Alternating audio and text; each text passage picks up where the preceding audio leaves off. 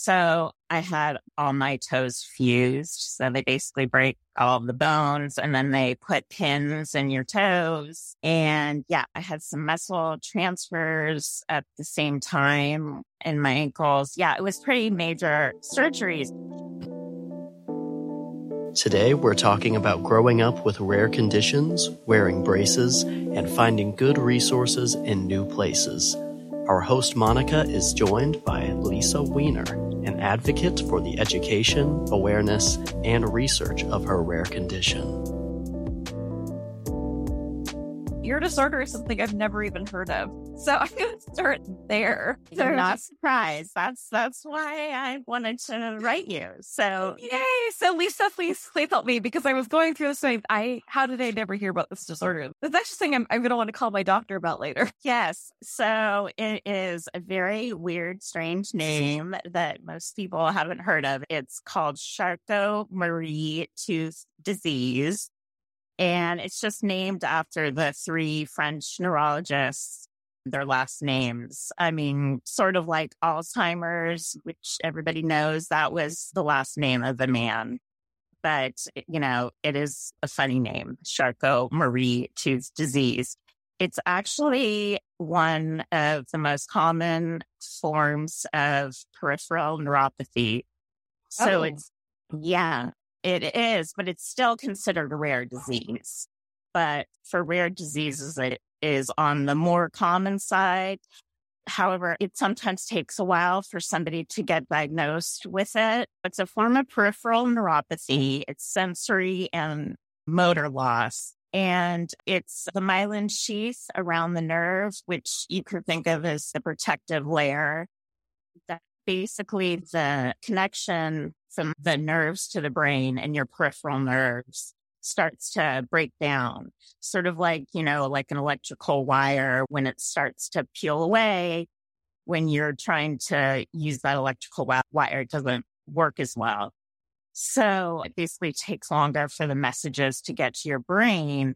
And that causes the sensory loss. And then because it's not reaching your peripheral nerves the way it's supposed to, then you have the muscle deterioration as well. So it's a slowly progressive disease.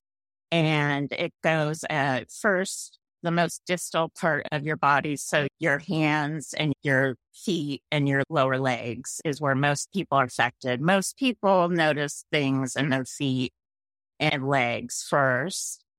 And there's a lot of variety though, because there is different genetic phenotypes. There's different genetic inheritance. And so sometimes the symptom, the symptomology, the way you're presented can be different. I have the most common type. We call it CMT instead of saying Charcot-Marie tooth disease always. So when I say CMT, that's what we refer it to.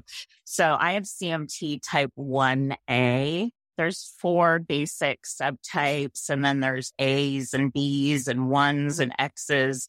So far, I think they've identified, I think about a hundred different genetic variants. This is a congenital disease. It's a genetic kind of chromosomal thing that happens. And most people have it handed down from one parent and it's so every time that parent were to conceive a child, there's 50 50 chance they're going to pass that gene on to their child. I have it by quote de novo spontaneous mutation. So I'm the first one in my family. Congratulations. So, yes, yes. And no, I'm the lucky person here, I guess. So it was a little trickier, you know, to figure out what was going on with me because I don't have that family history. And so it did start when I was about three years old when we took our first family trip to Disneyland. I have one older brother who's about three years older than me. We went to Disneyland and I have kind of vague memories of that age when on that trip just being in pain, my legs hurting from so much walking and just fatigue on my legs from walking around Disneyland because, you know, that's the first time you're really doing so much walking, I think, at one time. and I cried a lot, I guess, and my parents carried me. And so, anyways, that was kind of the first, because otherwise I, I was a normal kid and I walked at a normal age. I had all the same like developmental stages, you know, crawling, walking. But after that Disneyland trip, mm. my parents took me to the pediatrician and then an orthopedic surgeon. And I just kind of began my journey of doing a lot of walking back and forth down Dr. hallways for them to kind of watch my gait and see what was going on with me, why my legs were hurting, just exactly what was happening. So, anyways, the first major thing was that I was born with very high arches and very tight Achilles tendons, which is very common with the condition. But again, I, I wasn't diagnosed with CMT yet. But finally, just before I was seven years old, they decided to do bilateral Achilles tendon lengthening surgery. And it was very traumatic for my parents to decide to do that because it was really major surgery. I was in the hospital for a week. Even though it was traumatic, you know, kids are resilient. I told my parents that was really one of the best decisions they could have made for me because it really, really did help. It was, it was hard. I told my parents I was going to have two casts under the knees I came out with two casts up to my hips. So that was challenging, you know, was, and I, we lived on this big hill. but you know, kids are resilient. Once I could walk with the walking cast, they put like these heels and I could walk on them finally. You know, I had girlfriends in the neighborhood and I would go next door and play with my friends and stuff like that. Anyways, um, I recovered from that. I was a very active kid and I danced a ton. I know you were a ballet dancer too. I love dancing. That's really was my passion. And I think that helped me a lot. So I was always kind of clumsy, but no one really knew anything else specific that was going on with me. Finally, when I was in junior high, about age 14, they were testing for scoliosis. And not everybody has spinal issues, but it is also, for whatever reason, a common thing that a lot of people with CMT also have scoliosis or something called kyphosis. Scoliosis, many people know, curvature of the spine. So I was found to have that. And that kind of began my journey of going to Stanford Children's Hospital for my treatment there because I grew up in the Bay Area and getting treated for that. And the orthopedic doc who, who helped me with my back for those years during my teenage years, he, he noticed all these symptoms of my feet, sort of these very high arches and what they call a drop foot and my, my weakness in my feet and how cold they were because like I had mentioned, it's sensory motor, very cold hands, cold feet. The circulation doesn't work as well anyhow, he noticed all these symptoms, asked my mom a lot of questions about any family history. And I went to neurologist for the first time because he thought I had this condition called Charcot-Marie tooth disease. And so back then, this was in the early 80s and they didn't have a genetic test yet. So there is a genetic test because they have identified the gene for my condition. But back then they didn't. So it was mostly by nerve conduction tests and just examination and then something called an EMG, an electromyogram, which is not necessarily a fun test for a lot of people. Not so Have you have that? Yeah. have that? There's very few testing that come through that I'm oh. not like, yeah, I remember oh, that one. Still nightmares about that one. Yeah. No, yeah. I, I, yeah. Just really feel that. Yeah.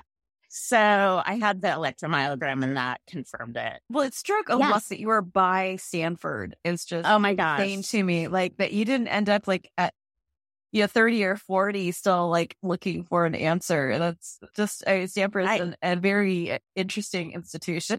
and they're I have to very say, good with like weird stuff.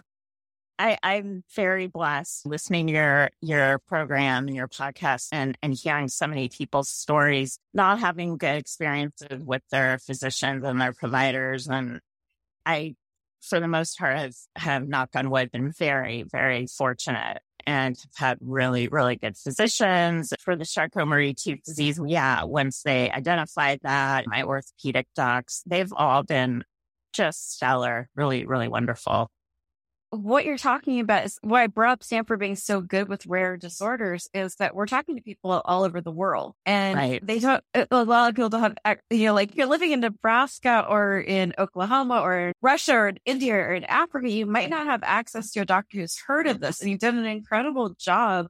You know, even like living in San Francisco, I had never heard of this. like it's a rare disorder. It's part of what I love about doing this podcast is there's been three people have been diagnosed just from listening to this podcast and going to their doctor going, I heard this podcast with these symptoms. So you've done such a great job explaining what you had that people can look out for and bring this to their doctors because obviously every GP does not know every disorder that's ever existed. It's really helpful. I know when I was sick, I had like a billion weird symptoms. So I'm like, am I crazy? Am I some sort of weird like genetic experiment that went horribly awry? Like what happened here? And so I watched all the like house doc, the house documentaries, the house show as a documentary and like Grey's Anatomy and all these oh shows Oh my just gosh. to see if someone came in with these symptoms that I could go, okay, now I can ask about this. Right. Right. I was very privileged to go to Stanford and have wonderful docs there. So even though I had this diagnosis at age 14, then in kind of the scoliosis treatment became the dominant thing. I was very active with dancing and there was two main treatment options, wearing a back brace or forget the technical name for it, but it was like this electrode stimulation device. It looks very similar to a TENS unit. Do you use H wave? I don't know if that was what it's called. And they don't know that it 100% works. Basically, scoliosis treatment is just trying to pre- prevent the spine from worsening, the spine from getting any more curved during your growth. And so I wore this electrode stimulation device at night when I slept for about two and a half years from age 14 to 16 and a half. And, you know, it was better than wearing brace because physically, in order for it to be effective, they told me I had to wear it like 23 hours of the day with like an hour to take a shower or something. And there was just no way because you can't dance in that. And, you know, you can't do much in that. So I chose the electrode stimulation device and I was glad I did, but I just, I had a lot of problems with it. First of all, there was these four electrode pads you had to put on with this gel and you had to get it in very specific spots. And I couldn't reach myself in all the areas. So it was just very infantilizing. Like I had to have one of my parents put it on. I had to have one of my parents put me to bed, basically from age 14 to 16 and a half. And then I had very sensitive, fair skin, and I would break out in these terrible rashes just from the stimulation thing. I had all these residents and interns at Stanford taking pictures of my skin and trying to figure out how to help me and give me the most sensitive skin gel to make it work. You Just- were like a teenager. You were a young person having your body observed. That, that's a different kind of crunchy there. That, that's a lot of self awareness. yeah, it was tricky time. And I was fortunate I always to have very good friends and preferred to, on weekends if I could sleep over at a girlfriend's house, you know, having one of my friends put it on for me. That was always nicer than having one of my parents, especially, you know, your teen years. I was a difficult teenager at sometimes, you know, just dealing with the various things. And my parents got divorced at age 16 too. So that, that kind of came into it just with difficulty. Anyhow, I, I got through that and okay, after my scoliosis treatment. So, you know, back then we didn't have the internet. I wasn't necessarily having any terrible symptoms, you know, because Charcot-Marie tooth disease is really a condition of you, you treat symptoms that you're having difficulty with because there's not a treatment.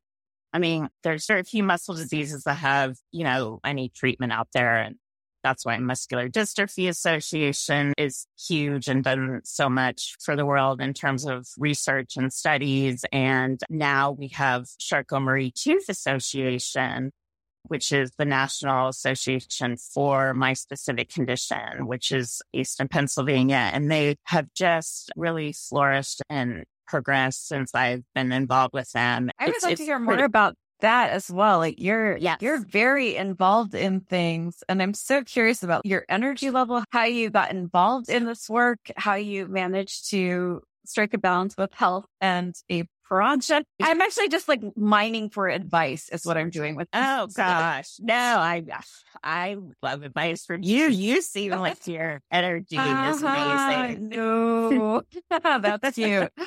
No, let me let me dispel some myths very quickly for anyone who listens to this. I was like, I should be doing this, but no, you shouldn't. No, please don't. Don't. I am no. I do this as a pain distraction, and it is biting me in the tail. And Eva came in to save this podcast because I was quitting, and I had to stop because mm. I kept going to the wall. And she came in and saved the podcast. We turned it into a network for so many reasons. And part of it is something I want to talk to you about as well, just to, we wanted to gain leverage to be able to eventually hire a lobbyist to work on disability rights. And we wanted to get strength in numbers to start pushing for better laws. But we really do this because we're sick and we, we need more help. Uh, Like this is not a high energy situation. And I constantly am on the verge of quitting. No, I actually w- would love to help you too with any, and I'm serious about that. So We've been falling apart while we're talking. yeah, we can talk more later, but No, absolutely. No, but I'm very curious about like how you're able to manage like what you're dealing, how you manage self care. You're involved Yeah. in a lot of things. And I really Yes. also definitely want to get to the, the tech and disability because I, like many disabled people, hold out this incredible last savior hope for technology. Like technology is sort of the promised autonomy. Yeah. Okay. So let's see. Charcot-Marie Tooth Association. Like I said, I really, my symptoms just got worse in college, spraining my ankles all the time. I was in physical therapy. I went to UC Santa Barbara, which is amazing and wonderful. Oh, I'm jealous. That's a gorgeous campus. Yeah. It was. Yeah, it was anyone who does not know Santa Barbara, it basically stays what, 75 degrees, 11 months out of the year. It's a beach town. It's got gorgeous architecture. It's great food, good Yeah. rollerblading. Yeah, it, it was it was wonderful, and I probably should have started wearing uh, leg braces around that time. Had I really maybe known better, it would have prevented a lot of injuries and falls. But I don't know that I was ready physically, or or I did not know that I had the confidence to do that because I was in shorts all the time. And I don't know if you've been able to see what an ankle foot orthoses look like, but They're not, My- the, the braces are not sexy. I mean, we really need to like, they're not sexy. No. we need to like fashion up our bracing. Someone needs to like get on this. The Rihanna Fenty, they need to start making some really cool like braces and yeah, we, we need to up those. The, the game needs to be it's- that. Yeah. I mean, it's getting, it's getting better. They're now made out of carbon fiber, many of them. And that technology is so much better than the old kind of plastic fiberglass looking uh, braces, which are definitely more just orthopedic and medical looking. So those are the ones I wore for many years. So I, I sprained my ankles all the time in college, was always on physical therapy, but I just luckily kept recovering. I would get physical therapy and then I started swimming usually. And I've always loved swimming too. And so that would always kind of be my go to when I was injured. But after I stopped dancing, I just loved walking, power walking or hiking a lot. And I was able to do that for a long time. Like I said, this is slowly progressive and it, it varies among people that like in my twenties, I was pretty good other than ankle injuries. So I got an ankle repair surgery at about age 24, 25 in San Francisco. After that, he really wanted me to start seeing neurologists regularly and start wearing ankle foot orthoses braces. So I've been wearing braces for about 25 years now. And that really was a game changer. They're not sexy, but especially like the first time I had these off the shelf ankle foot orthoses, which uh, when you're not as progressed, sometimes that can be a mess. But those quickly started not being as effective for me. And really, the best thing is to have custom braces made. And it's sort of like getting, you know, a lot of people have custom orthotics made to put in your shoes. Well, this is not just orthotic, but it goes all the way up kind of the back of your leg usually. And so it almost looks like they're casting you, like they're putting a leg cast on you and then they cut it open in the top and carefully pull it off you. And that's the mold that they use to send to a lab to make the, the braces. And they last the older plastic kind of fiberglass looking braces. I would probably last with it about every couple years. Fortunately, I mostly have very good insurance and they pay almost 100% of them because they're a couple thousand, anywhere from two to $5,000. I have a graveyard of braces that I tried to buy and I just discovered on Poshmark because there's a kind of brace called uh, Bauerfeind. And mm-hmm. there's just like the best brace company, but they charge almost $300 a brace for a lot of things. So Poshmark, oddly, the place where you go to get, you know, the secondhand clothing, they have a ton of these braces, like a uh, Mueller and, and Bauerfeind. And if you saw it as like other sales, I don't know if it would work for you, but if you're looking for the better quality bracing, you can often get them for like 25 to $50 on sites like Poshmark. Oh, interesting. Yeah, that's my tip for the day because I, I, could not afford to like test out is you can't test the braces if you order them from their site. They send it to you, that's it. You can't return them really. Okay. So yeah, this is a way to like actually test out these 50 and sometimes up to $100, but instead of them 300 Okay. And are these ankle foot orthosis? Everything. Braces? So Bauerfeind does like all the bracing and compression socks for for POTS. But God, they're so expensive. But they're supposed to be the best braces on the market without being handcrafted to you. Okay. Oh, interesting. And how braces help you? Do you wear braces? Sure, why not? Maybe. uh, it's and there's a big thing with my disorder. The PTs fight all the time on whether you should brace to avoid the dislocations or you shouldn't brace because it weakens the muscle. Right. And then I also corset because I have permanently dislocated rib. It's this weird thing where like no one knows what to do with this disorder and no one understands it well enough. This is the thing. So I use bracing for after major dislocations, hold things together ish, sort of. But okay. it didn't work for me when they did the, they actually did a cast for, because my wrists keep popping out. although they're pretty ugly right now. And they just dislocated inside the, the brace. oh my gosh. I can't imagine. Fun time. I love where you live. I used to live over there and I, I miss all the conversations I'd hear in coffee shops. In like, the peninsula? Oh my gosh. Like, it's the only thing I hated the peninsula for many reasons. I am an East Bay person. I am much more of a hippie, but I really dug like sitting in like there's this great little cafe near Stanford and they have the best little chocolates and salads. Oh, I know what you're talking about. The yeah, you can sit outside.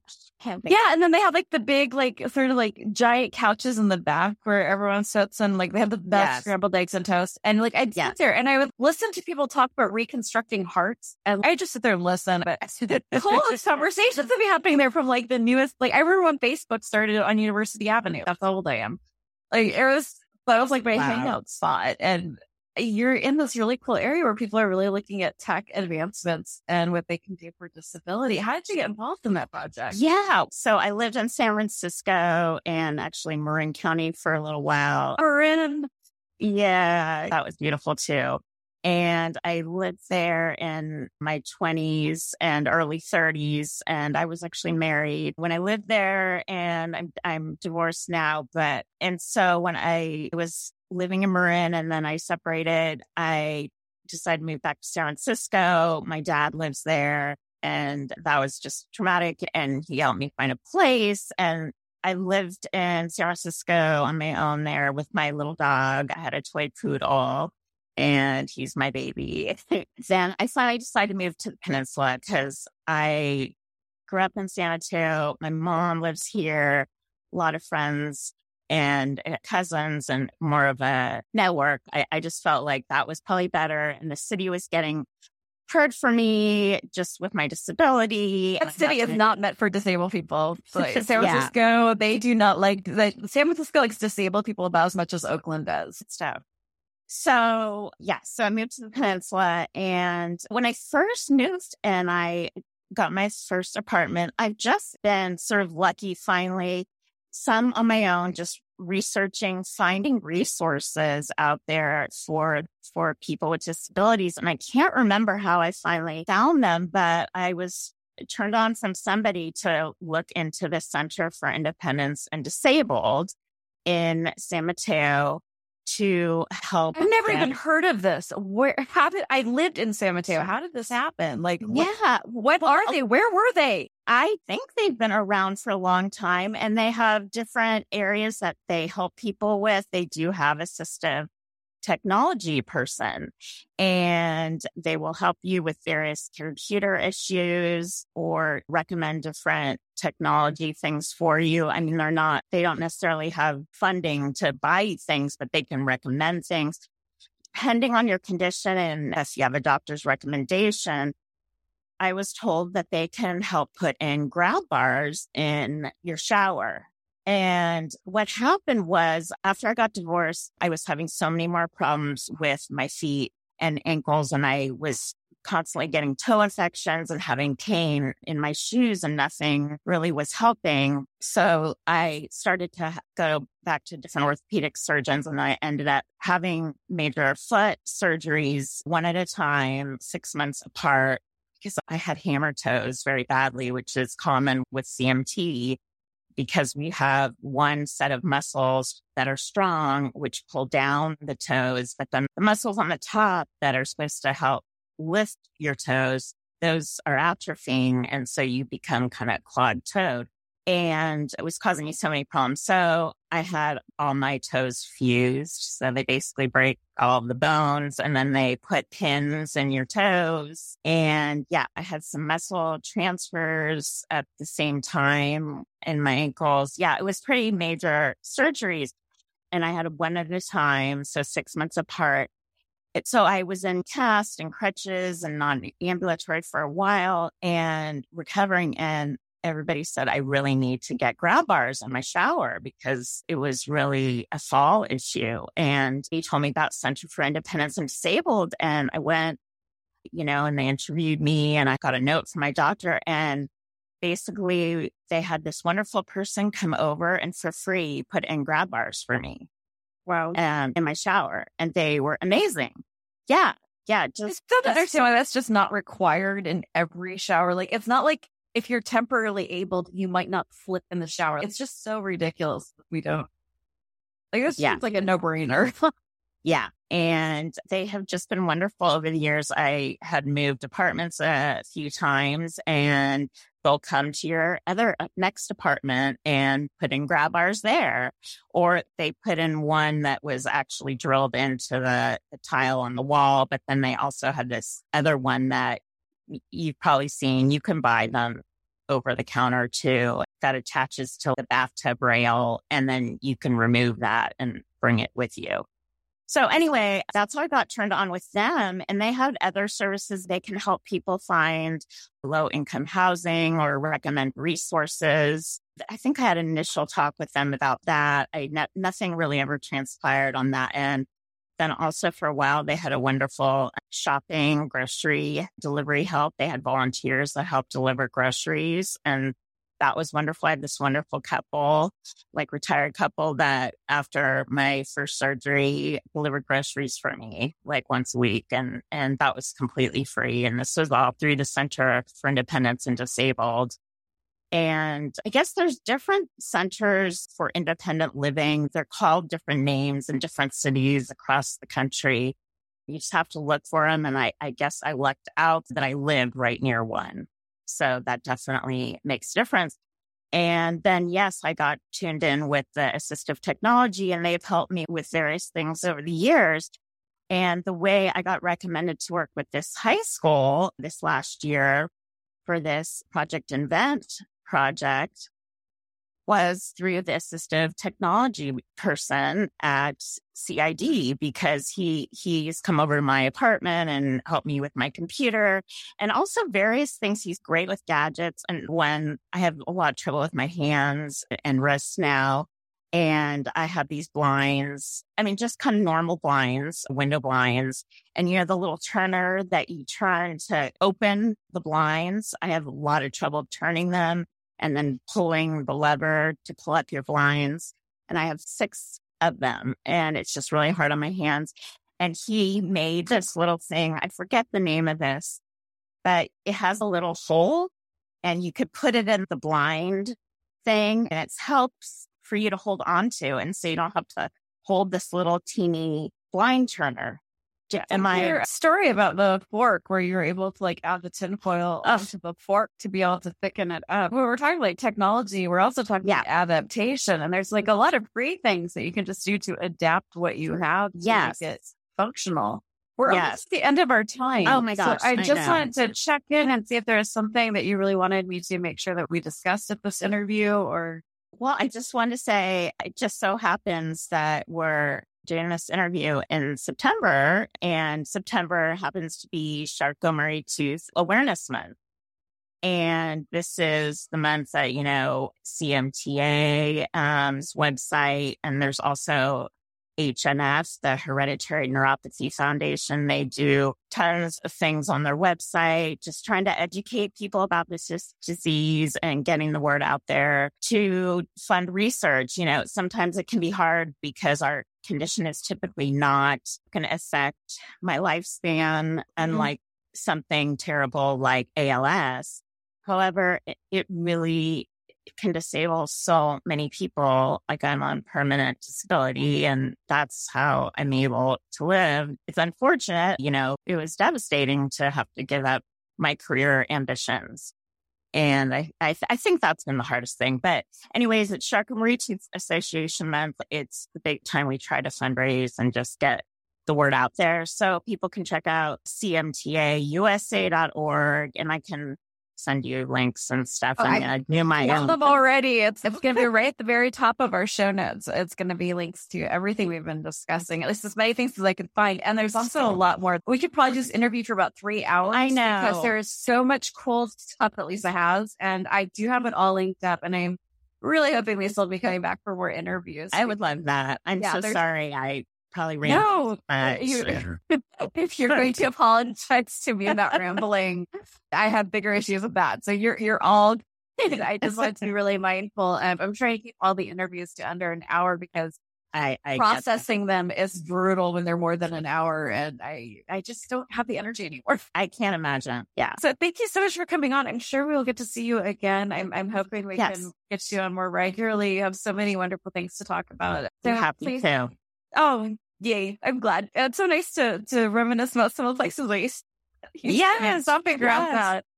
Thank you so much for listening, everyone. Head over to, we do have a YouTube channel if you are curious what we all look like, especially when I can't get to my hairbrush. So that's, oh. that's definitely a moment today. If you can and you're able, please head over to our Patreon. We would like to be able to get better transcription services. We are very aware that is missing in our podcast. We understand the irony being a disability chronic illness podcast and not having that. We just cannot afford it right now. So that's where your money would be going to.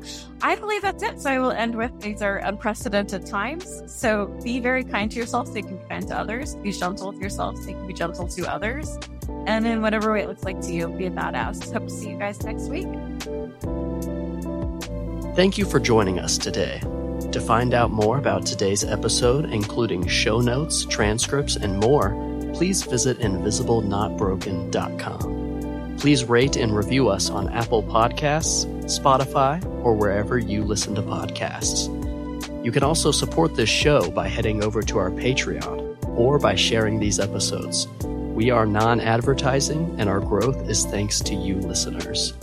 Thank you to our host Monica and Lisa for an incredible conversation. This episode was edited by me, Luke Spine. Last but not least, be kind, be gentle, and be badass.